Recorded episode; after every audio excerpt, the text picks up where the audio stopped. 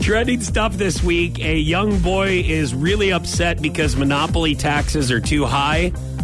Um, his name is Donnie, and you know, I Welcome think- to the wor- real world, Donnie.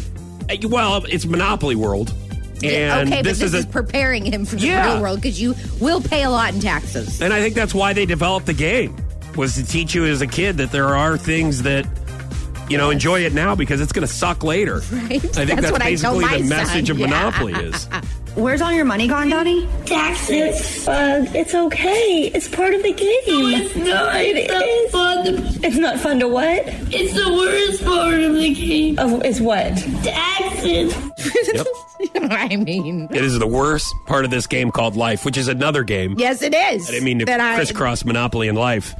But me, me and my son love to play both of those because you know what? It's it is a way to teach your kids that this is how it's going to be. No, you like to play those games with your son so you can beat them and you can actually win at something. Yeah.